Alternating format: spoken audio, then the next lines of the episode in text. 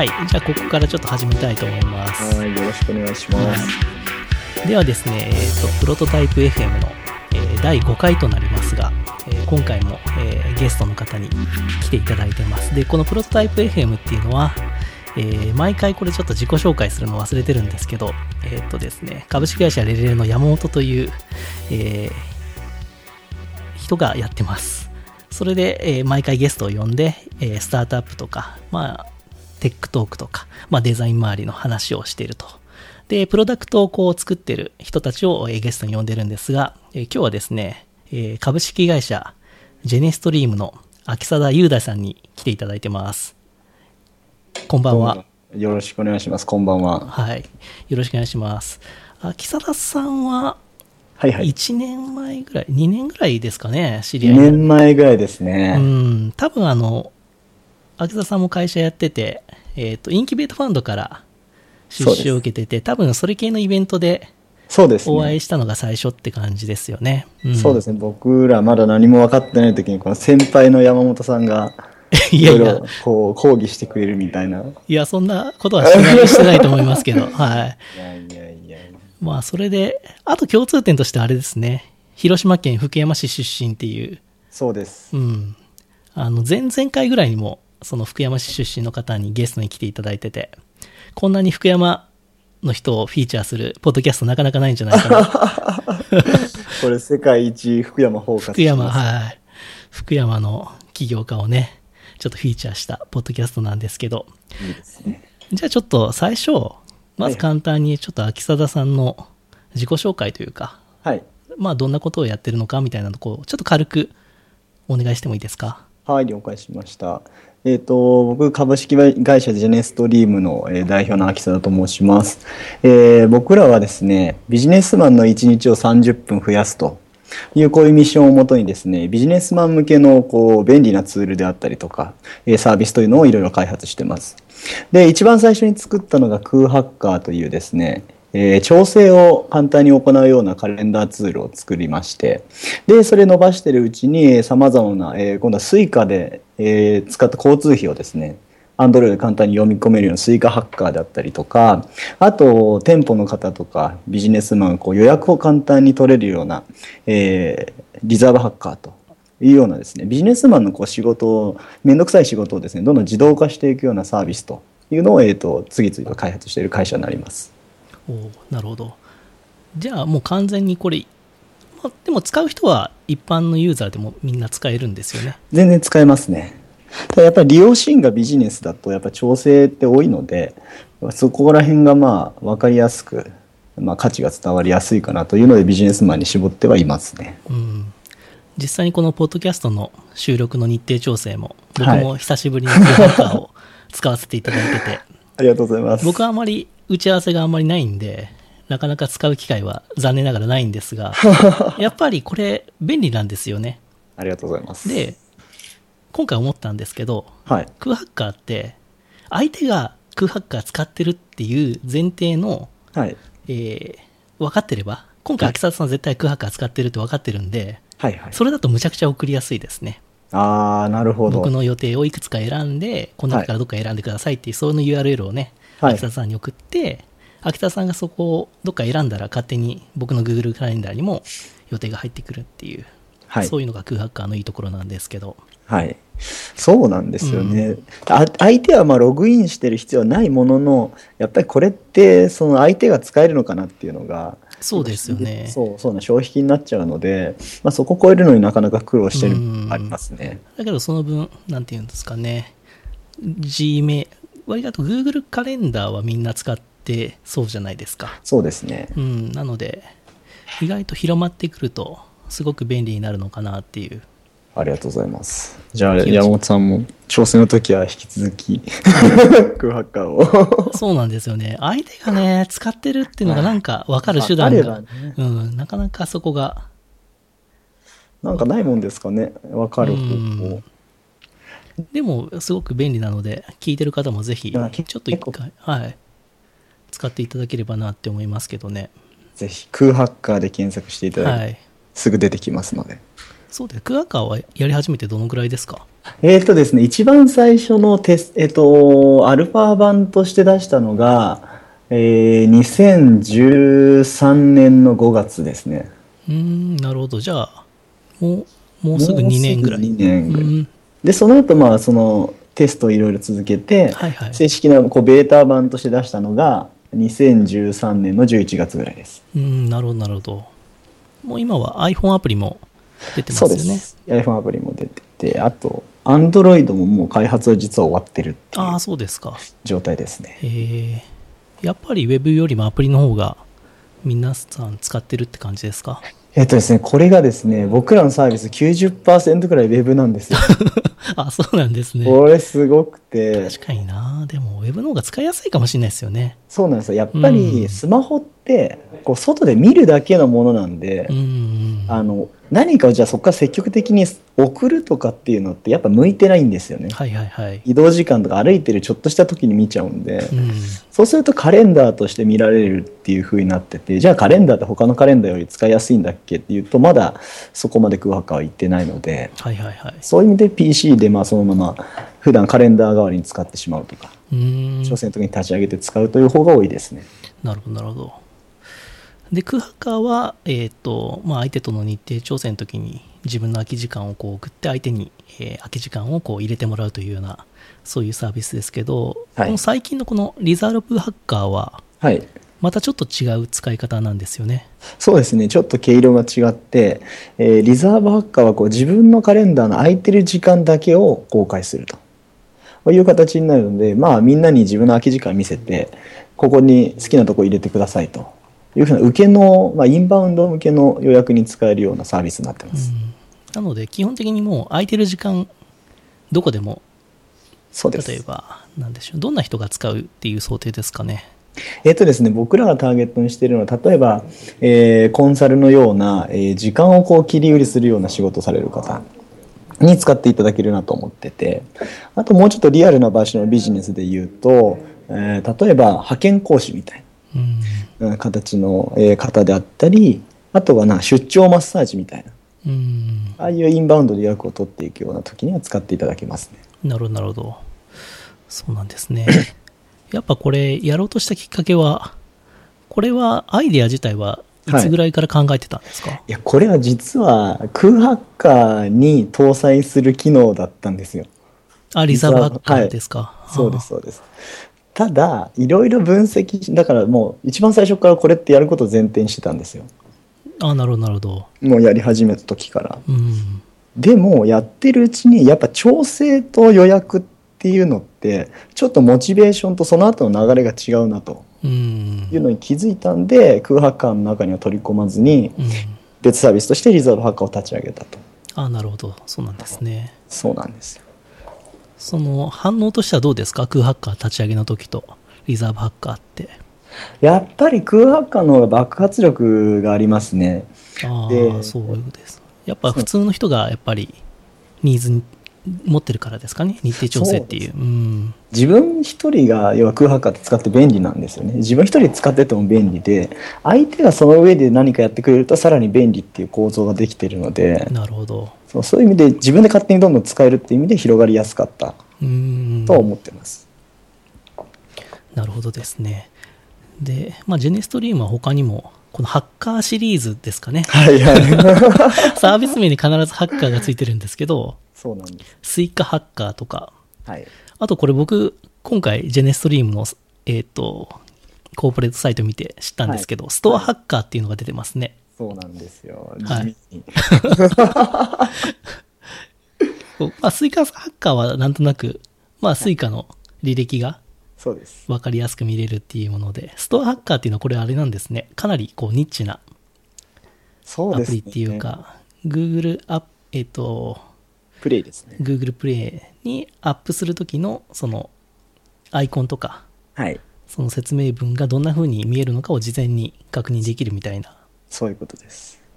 結構あれはまあ、ニッチな部分はあったんですけど、僕らのなんかこれ育成システムとかとちょっと絡んでくるんですよ。こうやっていっぱいはい。サービスのラインナップが出るのって、はいはいはい。実はその育成の仕組みと結構関わってて、どういうことかっていうと、はい。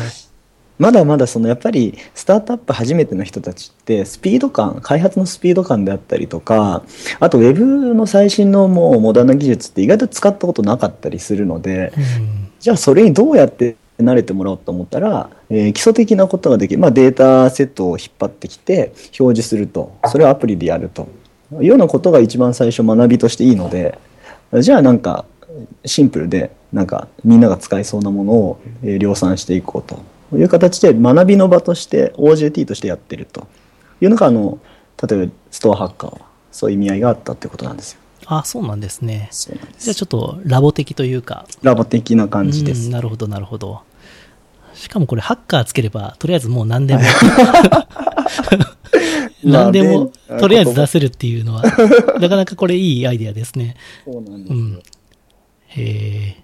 ただなんかこのハッカーがつくだけで、はいあの企業からブラックリストに入るっていうですね結構難点も抱えててあ、そうなんですか。そうなんですよ某大手のあのなんか家具屋さんとかだとブラックリストに勝手に入っちゃっててあーなるほどなるほどできませんみたいなああ、なるほど。そういうことですね。あその URL を登録されてるってことですね。ハッカーでついてたらあ、なるほど、なるほど。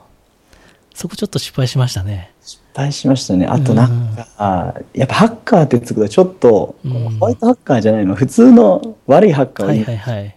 なんか自分のこうカレンダーが公開されちゃうんじゃないのみたいなああ、なるほど、なるほど。誤解を生むっていうのがそうか、そうか。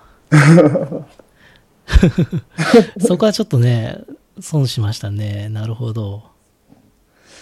でも最近、その空ハッカーはいろいろ他のサービスとも連携をされてて、そうですねオンライン秘書サービスのこのキャスタービズとかとはいも連携して、まあ、キャスタービズっていうのは、まあ、オンラインに架空の秘書の人がいて、なんかこのお店予約していとしといてとか、こんなデータちょっと探しておいてみたいな、そういうことができて、それをデータとしてオンラインで返してくれるみたいな、そういう秘書サービスなんですけど、うん空ハッカーをそういうオンラインの秘書さんたちがなんか日程調整で使うっていう、そういう連携ですかね。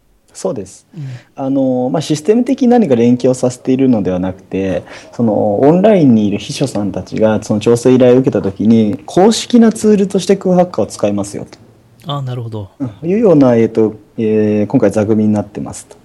でここら辺って多分今後結構出しもう連続的に出していくことは決めてるんですけどやっぱりさっき最初に山本さんがおっしゃってくださったみたいにこれって相手が空ハッカー知ってるなり使ってないと送りづらいよねとかそういうまあやっぱり心理的障壁が大きいのでもう公式ですよって企業の公式でこう使われてますよっていうのをどんどんどんどん言っていくことがその心理的障壁を一つ下げるんじゃないかなとなるほど、なるほど。マーケティングの一環です。うん、なるほど、なるほど。確かにそういうの、そういうのあるといいかもしれないですね。日程調整は空ハッカー使ってますみたいな。そうです、そうです。うん。それがリリースとして出てニュースに載ってれば、はいはい本人たちも相手に、あ、うちの実はこれ公式ツールなんで、はい安心してお使いくださいって言ってくれる。うん。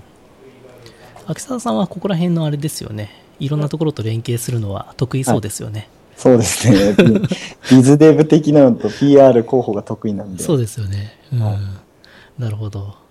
で、秋沢さんはもともと、えっ、と、はい起業する前は、サイバーエージェントでしたよね。そうですね。サイバーエージェントの子会社に、あサイサイバーバズってあ、いう、バズの方でしたか。はい、あの、はい口コミ広告とか、はいはいはい。ニュースにこう載せていくようなうんことをやる事業部、まあ、子会社があって、そこで営業をやってましたね。あ、なるほど、なるほど。なので、そういう交渉とかは割と得意だったっていうそうなんですよ。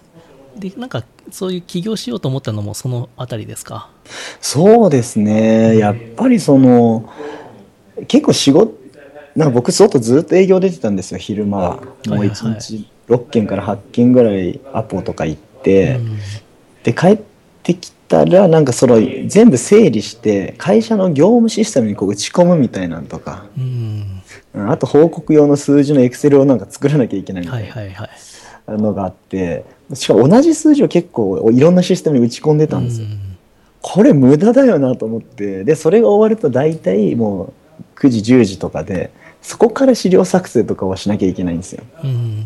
徹夜三昧な生活だったんでせめてそういう無駄な重複業務とかそれも終わった瞬間やっといてよみたいなものが自動化されたらいいなというのは根底にありました。ああ、なるほど、なるほど。じゃあ、日程調整ありきじゃなかったんですね、最初はね。ではなかったですね。なので、クワッカ作るためにやめたっていう感じではないんですよ。ああ、なるほど、なるほど。なんか業務効率化みたいな、そうですね。そこにやっぱ興味があるんですね。そうなんですよ。なるほど。じゃあ、その、まあ、ジェネストリームその立ち上げのところをちょっときお聞きしたいんですけど、はいはいまあ、。最初それやりたいと思われて、最初ってチームあったんですか？いえ、僕一人です。一人で、なるほど とりあえず一人でやるぞみたいな。そうです。えー、仕上げ、とりあえず会社を作ったみたいな。あ、それは在籍、サイバーバズに在籍してる時ですか？あ、辞めた後に一回フリーランスでお金貯めて、ああ、なるほど、なるほど。その後会社設立にしてますね。うーん。フリーランスは期間はどのぐらいだったんですか？えー、っとですね、2011年11月から翌年3月なんで4ヶ月か5ヶ月ぐらいですね。ああ、なるほど、なるほど。はい。それで PR で食べてたんですけど、はいはいはい。でもよくよく振り返ったら、はいこれやるために僕会社辞めたんじゃないなって思っうて。で全事業切ったっていう感じです。ああ、そうなんですね。僕の場合は、はい。前職をやりながら起業したんですね。そういうのが OK な会社だったので。へえ。そういうやり方はできなかったんですかね？えー、っとですね、起業す、なんていうんだろう、起業するってことはまあざっくりとしか分かってなくて、うん、結局なんか、まあ、若干ビビってた部分もやっぱりあるし、まあ、会社としてのその副業っていうのは認め、公に認めてる会社じゃなかったので、なのでまあ僕もどうしたらいいか分からず、とりあえず辞めてから、やべえなこれって、来月給料ないのかってこう、考えて死にそうになってた。えー結構そっちの方が怖いなって思うんですけど、僕は。いきなりもう収入源ゼロになって、はい。フリーになってっていう方が、そこは心配なかったんですか？いやもうねそれ辞める前に教えてほしかったですよね それね山本さんにもうちょっと早く会って教えていただきていただきたかったですねそうですよ。結構、でもどうなんでしょうね、最近の人は。辞める人も多いのかな？いきなり会社作る人も。どうなんでしょうね？最近でも結構みんな、こう、スモールスタートっていうか、うんうんなんか、会社員しながら何か、その、業後にチーム作って何か作り始めるみたいな、そういうのもやってる人もいますけどね。そうですねやっぱりその起業家が若干増えてきたのと、はい。うん、結構そこの接点をいろんな勉強会とかで持てるようになってきたので、多分し相談しやすい環境ができてきてるんじゃないかな会社員の人とかがるほど、なるほど。うん、刺激受けたりそういう相談したりっていう環境は徐々に整ってきてる気がしますね。そうですよね。僕もでもそう、2年前ぐらいはあんまり本当にそういう人たちが、やってる人たちが少なかったんで、うんうんうん。あまりやり方を聞ける人は少なかったですけど、最近は本当にたくさんいますもんね。そうなんですよ、うん。特にあのいろんな僕らベンチャーみたいなところも人材が欲しいのでこうセミナー登壇したりとか自分たちで勉強会開いたりってよくするんですね。なのでそういうところ、まあ、機会がそもそも増えてる社会それでいい人たちはやっぱりいろんな大企業から欲しいので大企業の人たちが来る勉強会とかやっぱ作るわけですようん。そうするとそういう人たちも接点があってあいいなと思った人はやっぱ来てくれるしそれ刺激を受けて自分でやられる方っていうのはやっぱりいっぱいいるので、そうチャンスは増えてるんじゃないかと。そうですよね。あとはそういう、えー立ち上げ直後のそういうベンチャーというかスタートアップにもこう出資するようなそういうベンチャーキャピタルも増えてきましたもんね。そうですねシード機の数百万単位だったら結構ばらまいてる感じはありますようね。ん。だからそこら辺も僕は全然わからなかったんですね、最初。うんうんうんうん実際に会社をやり始めたら、1ヶ月にどのぐらい、あの、お金がいるんだろうとか、はいはいはい。まあ、そこら辺はやり始めてなんとなく分かりましたけどうん、秋沢さんはじゃあ最初はそこのフリーランスで資金を貯めてはい。まずはそれで行けるとこまで行こうみたいな感じだったんですか？えっとですね、まあ、まずそれで金貯めたはいいけど何作ればいいのかも分かんないしそもそもビジネスの組み立て方っていうのが全く分かんなかったんですよ。プロダクトの作り方も分からなかった。でたまたまなんですけどあのテッククランチあるじゃないですか、はいはい。あそこで B ダッシュキャンプのあのなんかあれ招待制じゃないですか B ダッシュキャンプはいはいはいのベンチャーの会合なんですけどあれになんか招待しますよみたいなのがあの、出てたんですよ。10, あー10なるほど組招待しますよってあって、で、僕メッセージでもうそれ行くしかないと思って、もう熱望しますので行かせてくださいって言ってはいはいはいメール送ったら、あ、面白いです。熱望するんですかって、じゃあ来てくださいって言ああ、われて。よかったですね そう。です。それで、はいあの、それ、あそこ新潟でやってたんですけど、そこで一緒の席になったのが和田さんなんですよ。あそうなんですね。はい。全然知らなかったんですけど。はいはいはで、それで僕その時なんか AR 使った授業とかやりたかったんで、い。うん。スマートテレビと AR の授業やりたくて、で、その帰った時に、ちょっと和田さん授業見て、僕のちょっとプラン見てくださいと、いうふうに持ってったら、和田さんが、いや、君ちょっとね、何言ってんのかわかんないから、一回インキュベートキャンプ出てみようかって言われたんですよ。ああ、なるほど、なるほど。ちなみに、その和田さんっていうのは、インキュベートファンドっていうベンチャーキャピタルの、えーキャピタリストの方ですね。はい。そうですね。そうか。え。僕、新潟の B ダキキャンプ行ってた気がしますね。本当ですか？うん、参加した記憶があります。ワークショップとかやってましたよね。やりました。僕、なんか、2位ぐらいになった記憶がありますよ。えー、すごいですね。なんかやってませんでしたっけ？なんかチーム対抗で。ああ、あれか、あの回ですね。なるほど。そうなんだ。ニアミスしてますね。そうですね。えーそれでじゃあ、インキュベートファンドの方で、そういう、インキュベートキャンプっていうあの、あれは合宿形式のイベントですよね。そうですね。ビジネスコンテストといううか、んまあ、勝て、上位、勝って上位3位に入るとその場で出資してもらえるっていううんプログラムですね。あれの第何期ですか？えっと、僕ら4期あ、です、ね。4期ですか。僕が第3期だったので、じゃあ、そのちょうど次ですね。なるほどそうです、。そうです。あのイベントはあのイベントでなかなか楽しいですよね。面白いですよね。すげえマッチョですけど。あと、あの、どのぐらい、20人ぐらい参加するんですかね。まず書類選考があって、そうですね。うん、20人ぐらい選抜されて、その合宿に臨むっていう感じで、でそこでこう、皆さんが3分ぐらい、まず、一人一人ピッチをするんですよね、プレゼンをそうで。す。そうです。そこで残った人が、えーその次の日に臨めるみたいな。はい。まさかの泊まりがけですからね。そうですよね。で、どんどん泊まりがけで資料が変わっていくみたいな。そうそうそうそうそう。でもあれいいですよね。その、投資家の方が一緒についてやっぱうり、ん。ブラッシュアップしてくれるのは、すげえなんかこう全然知らない視点で見てくれるんで。そうですね。僕は、あとあそこで思ったのは、はいそれまでそういう投資家向けのうん。ピッチというかプレゼンをやったことなかったんですけど、おーあそこで、あ、なんとなくこういう、えー要素、情報は必要なのかみたいな、うん。なんかいわゆるそういう、なんていうんですか、例えば、勉強会とかでサービス概要を発表するピッチとはだいぶ違うじゃないですか。違いますうね。ん、なので、そういう投資家向けのプレゼント、うん。一般向けの、ユーザー向けのプレゼンっていうのはなんか、あ、違うんだなっていうのは、あのイベントでよく分かったなっていう気がしますね。それ山本さんの中でそれ、その両者のピッチって何が違うと思います？そうですね、割とですね、えーっと、投資家向けのプレゼンは、うん。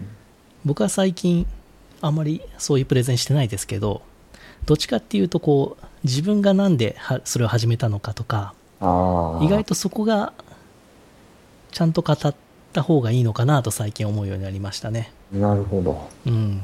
確かにそうですね。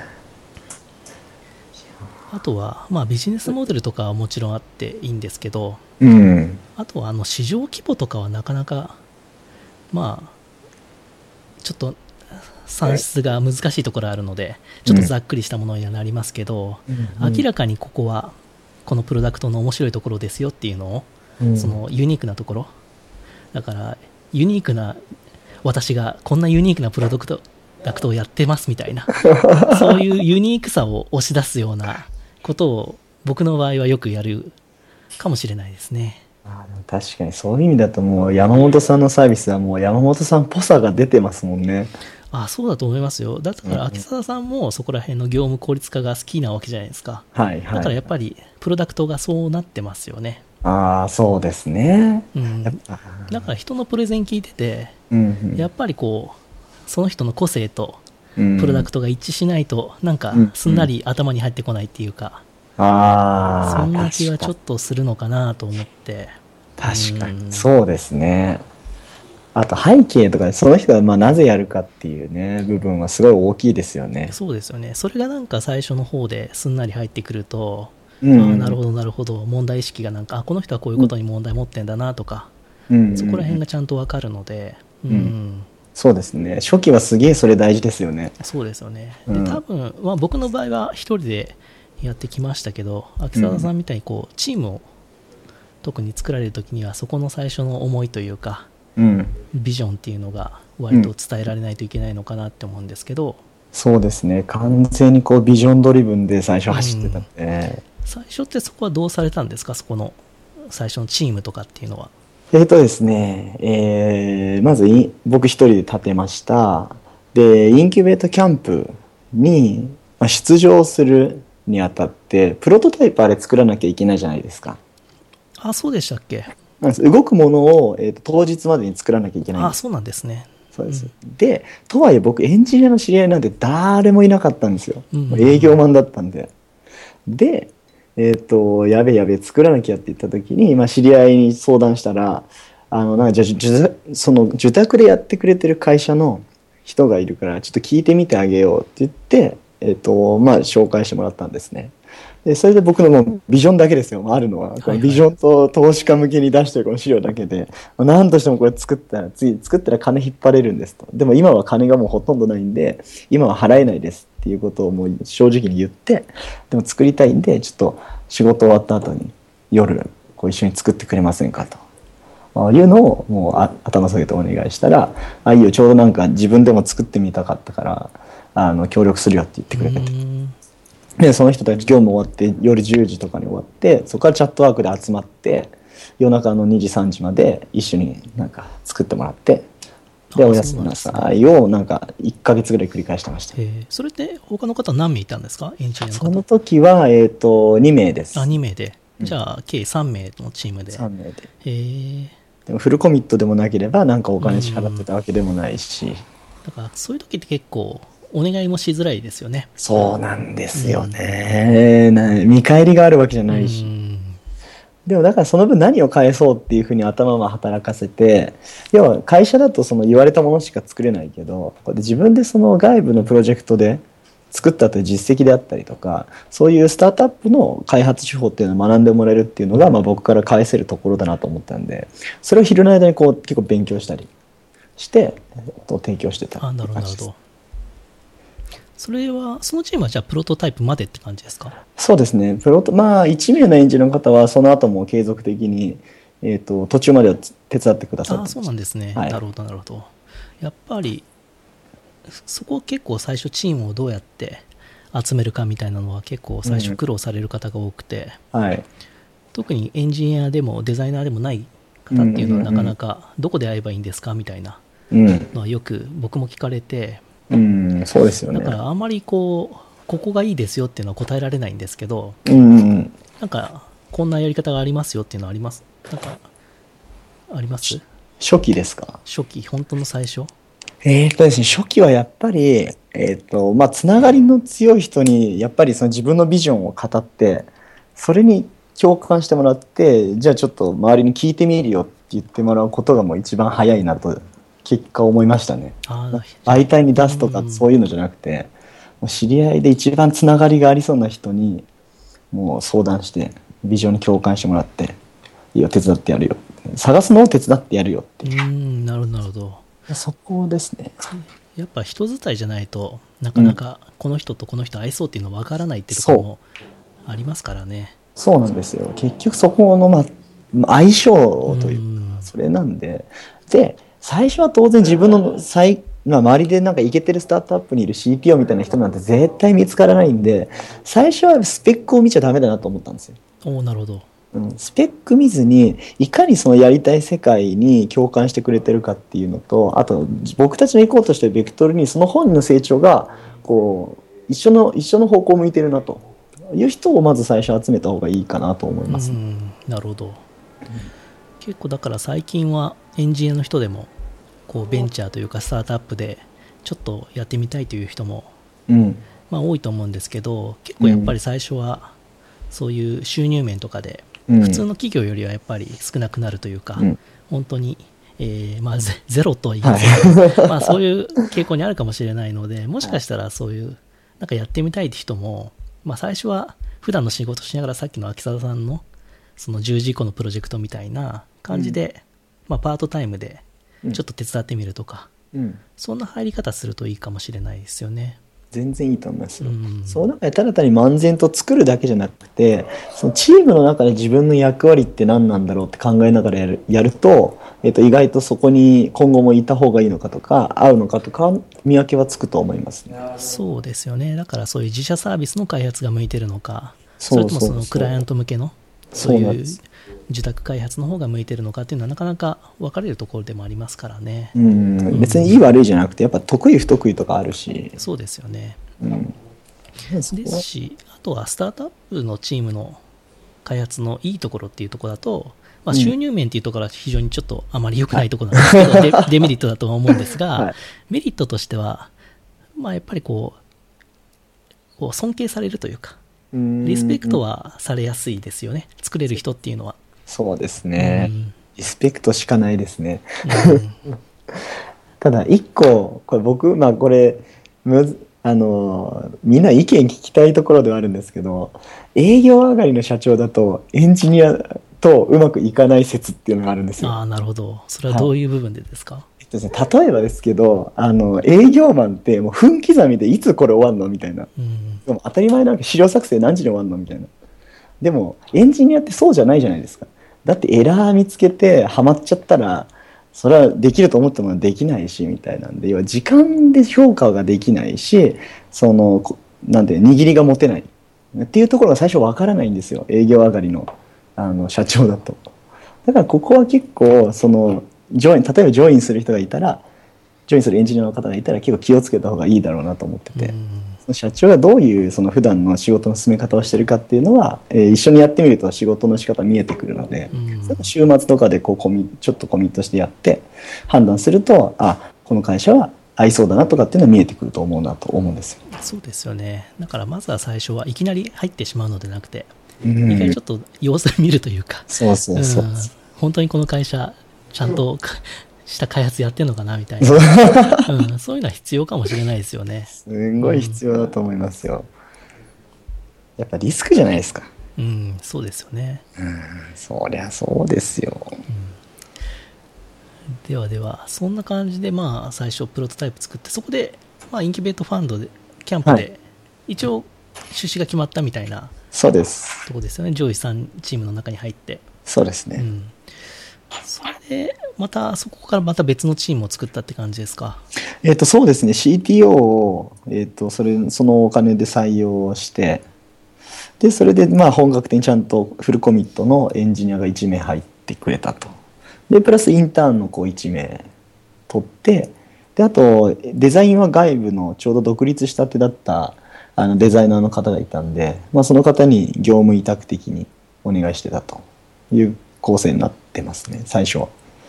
もうその時は空ハッカーのアイデアだったんですか？はい、もうこれは空ハッカーで。あなるほど、なるほど。はいそこからどのぐらいで作れましたか？サービスは。えーっとですいや実はですね今の空ハッカーって細かく刻むと4代目なんですよ 裏側フルバージョンで言うと3代目なんです。これ。3代目。結構変わってますね。すげえ変わってますよ。あじゃあもうな実装の技術から何から変わってるって感じなんですか、もうですね。さ CTO が入って、うん。えーっとまあその人、えーっと元ワークスアプリケーションズにいたんですね、はいはい。でそれを引っ張ってきてうち来たんですけどそのウェブ Java しかやってなかったんで、ウェブ系の技術何もなかったんですよ、うん。だったらもうどうせなら人の書いたコード、まあ、第二世代のやつを直すっていうよりはもうゼロスクラあフルスクラッチで作っちゃった方がうん。勉強にもなるしいいんじゃないの？でモダンな技術その時 PHP が裏側だったんでじゃあ Ruby にしてみようかっていうので、えー知り合いのまた Ruby できる人にちょっと武者修行みたいにそのうちの CTO を渡して1週間ぐらい。はいはい。はい。でも武者修行してあとは一人で1ヶ月2ヶ月ぐらいかな。で開発してくれました、まあでもその方が多分いいですよね。ちゃんとゼロから作った人がチームにいるっていう方が。うん大事ですねで2ヶ月3ヶ月ぐらいかなで結局作って、で、まずアルファ版公開と。はいはい。最初ってなんか、えっ、と、その、リリースの仕方とかって工夫したとこってあります？こういうところに。ああ、えーとですね、いや、全然それも分かんなかったんですよ。なので、とりあえず、あの、インキュベートファンドの、あの、アソシエイトの、あの、佐々木さんに、えっ、と、お願いして、まあ、彼リリースとか、はいそういうスタートアップ系の得意だったんで、どうしたらいいですか？って相談したら、じゃあ、まずリリース書いてくださいと。で、リリース書いたら、えっ、と、例えば、あの、ドリームニュースとか、あれとか、まあ、1万円ぐらいで出せるんで、うん出してくださいと。で、出たものを自分の Facebook に投稿してくださいって指示もらって、ああ、じゃあちょっとや、やっときます、つって、えっと、まず出して、えー見たのが一番最初です。あ、なるほど。プレスリリース返して、まず出してみたと。はい。そそれでどうでした？実際。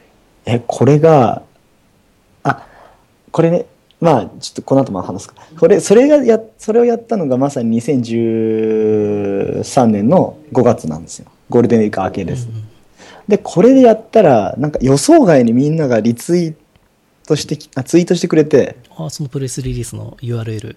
はい。はいと、僕の Facebook であやっ Facebook はいはいはいそう。バーってやって、し2日間で1000人取れちゃったんですよ。あ、登録のクワッカーのユーザーが。そうおおすごいですね。でも、その後、3日目から、まあ、ちゃんとアクティブで見てたら、まあ、本当5人から10人ぐらいしか使ってないみたいあな。もうこういう状況ですよ。あ、とりあえず登録はしたものの。そう、使わないんですよ。で、こっからが勝負ですよね。うん。で、まあ、そうですよね。最初は、ユーザーは、アーリーアダプターの人が、まずは登録してくれるんだけど、そうなんですよ。嬉しいんですよ、ね。そうですよね。だけど、1週間ぐらい経つとまた、ももうねその人たちも無風ですよ。う、そうなんですよね。あれは結構、最初、びっくりするところというか、うん。しますよね。でもまあ、とはいえ、それでまずはまあ、あ、こういうふうにまず世の中に出すんだなと。うん。今一つ学んだんで、今もやっぱそれはセオリーとして同じようなことやってるんですけど、うんタイムラインをもうちょっとずらして、まあちゃんとい3日からやっぱ4日ぐらい前にはメディアの人にもう先に送って、いついつ出ます、で記事書いてくださいっていうのを言っとくようにはなりましたね。なるほど。まあ、だけど、そこの意味だと、メディアでこう目立って、最初バーって、まあ、登録されることはいいことなんですけど、うん。そうなると、こう、なんていう、本当の そのサービスを使いたいと思って入ってくれたユーザーと、はい。とりあえず登録するかのユーザーが混ざるので、はい。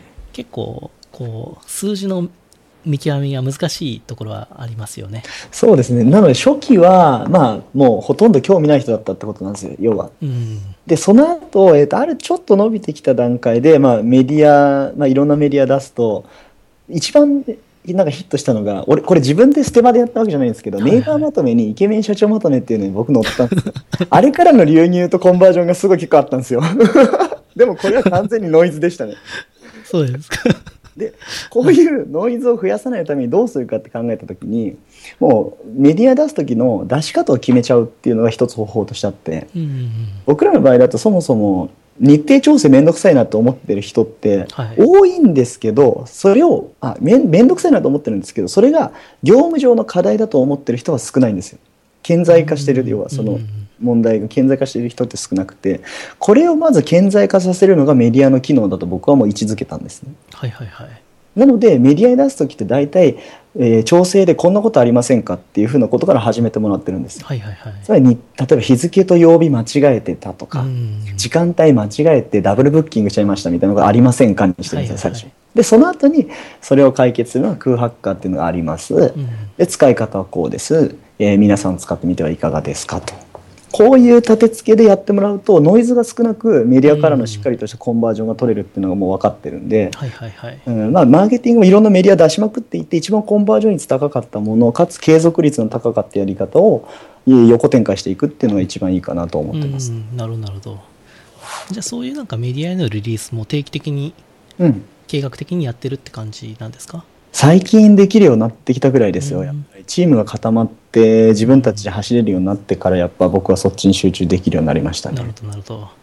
だから秋貞さんの得意分野に戻ってきたって感じで PR の部分。なるほど。そうですだから最初は、だからなんですけど、そこの最初の初期ユーザーの最初の1000人ぐらいっていうのは、うん。まあ、だからメディアで一気に集まることもあるし、まあ、うん徐々にこう広まることもあると思うんですけど、はいはいはい。初期ユーザーを集める手段って、うん。まあ、最初の1000人と、うん。で、会員登録うん。をしようとすると、はい。どういうことが必要だと思いますかウェブサービスでもアプリでも。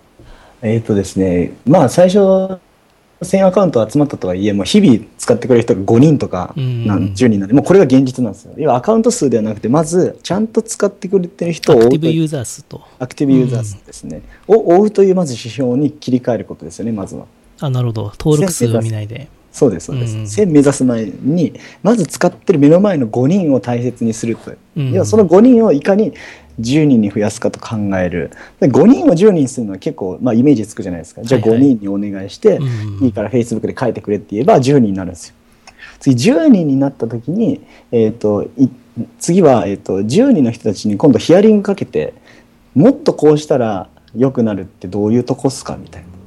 もう10人も全部会いに行って、うんヒアリングして、で直せるとこはすぐ直して、直し終わったらそのユーザーに、これ直りましたって言うんですよ。うんそしたら、あ、秋さんめっちゃ早いですねって言われるんですよ。うんすごいありがたいじゃないですか。言った側も、はいはいはいあ、そこまで真剣に見てくれてんだってやったら、その人がまた Facebook で言ってくれるんですよ。うんで、これを10人分やると、結局100人ぐらいには知れ渡って、50人ぐらいの規模にはなるんですよ、うんユーザーが。そしたら今度50人からは、使い方が分かんない人出てくるんで、うんメールとかでフォローしたり、Facebook ページを作ってそこに流し込んで、50人だけを入れるテスト用の Facebook、あ、テストっていうかバグとかを報告してもらう Facebook ページ作るんですよ。なるほど。で、中にコミュニティ醸成して、あ、ここ直りました、あれ直りましたって、またそこで一気に50人に拡散すると。うんそれがまた空白で超イケてる最近サービスがあってって言って、大体100人ぐらいになるんですよ。うん。100人になったらエヴァンジェリスト認定ですね。うん。なるほど、その100人のメンバーをそう。です。なるほど。結構じゃあ細かく計画的に、そのグロースというか、はい。そこはちゃんと考えられてやったんですね。えっ、と、い全部きれいに組み立ててなかったんですけど、やりまくっていったら結果それが全部なんかうまくいってたっていうだけです。うん、なるほど、なるほど。じゃあ、多分そこはまあ、その正式リリースの前にも、なんかベータ版リリースとかでも、その手法っていうのは多分使える方法ですよね。最初のユーザーを大事にして。全然使えます。うん。でちゃんとか教えてくれってこっちがお願いしたら、うんそそれに対するフィードバックをこっちもそのプロダクトとしの形として返してあげることですよね。はいはい。うんこの約束事さえ守れればあ多分味方になってくれるんでみんな。うん。そうですよね。で、うん特に最初の、す本当の最初の1000人ぐらいの間で登録してくれた人っていうのは、そのプロダクトとか、その会社とか、特にそれをやってるその社長とか代表の人うんには興味持ってる人がやっぱり多いんですよね。そうですね。それは多いですね。うん、なので、そういう時の、やっぱコツとしては、やっぱそういう使ってくれるユーザーさんに会うとか、うんうん。なんかメール送るとか、はい。そうですね。だから僕結構思ったのは、あのメールとかでも、問い合わせメールとかも、うん。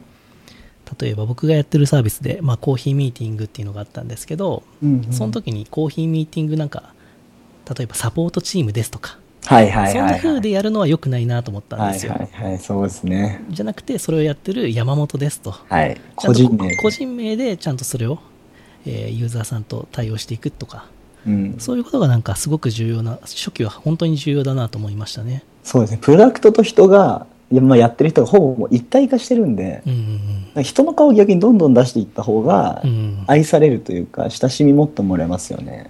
そうですよね。特にこういうベンチャーのサービスが、まあ大企業のサービスと、うん。に勝てる部分って結構そういううん、中の人感っていうか、そうですね、うんそうですね。そこは大企業がなかなかね、できないところでもあるありますところです,、ね。よね。